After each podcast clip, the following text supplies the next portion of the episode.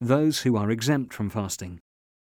To make it easy for people, Allah has exempted some of them from fasting.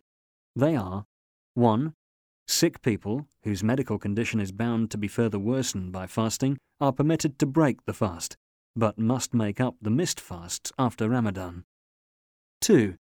People who cannot possibly observe a fast due to old age, or sick people for whom there is no hope of recovery, may also break the fast, but must feed a needy person for every day missed by giving him one and a half kilos of the staple food common in the country. 3. Travellers, while moving from one place to another, or during their temporary residence, which lasts less than four days, are allowed to break the fast, but have to make up for the fast days they have missed after Ramadan.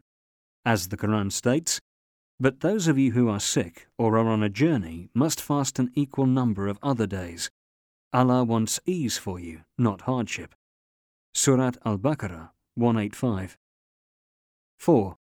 Menstruating women and women experiencing postnatal bleeding are forbidden to fast, but must make up an equal number of days after Ramadan. Even if they fast, it will not be valid. 5. Pregnant and nursing women are permitted to break the fast if they fear it would be dangerous for them or for their babies if they fast. They must, however, make up for the fast days they have missed after Ramadan. The Islamic ruling regarding those who deliberately break the fast. Breaking the fast without a valid excuse is a grave sin, which clearly testifies to its doer's disobedience to Allah. Therefore, those who commit such a sin must sincerely repent to Allah, in addition to making up for the fast days they have omitted. Those who engage in sexual intercourse during the day in Ramadan must, in addition to expressing sincere repentance and making up that day, expiate for doing so by freeing a Muslim slave.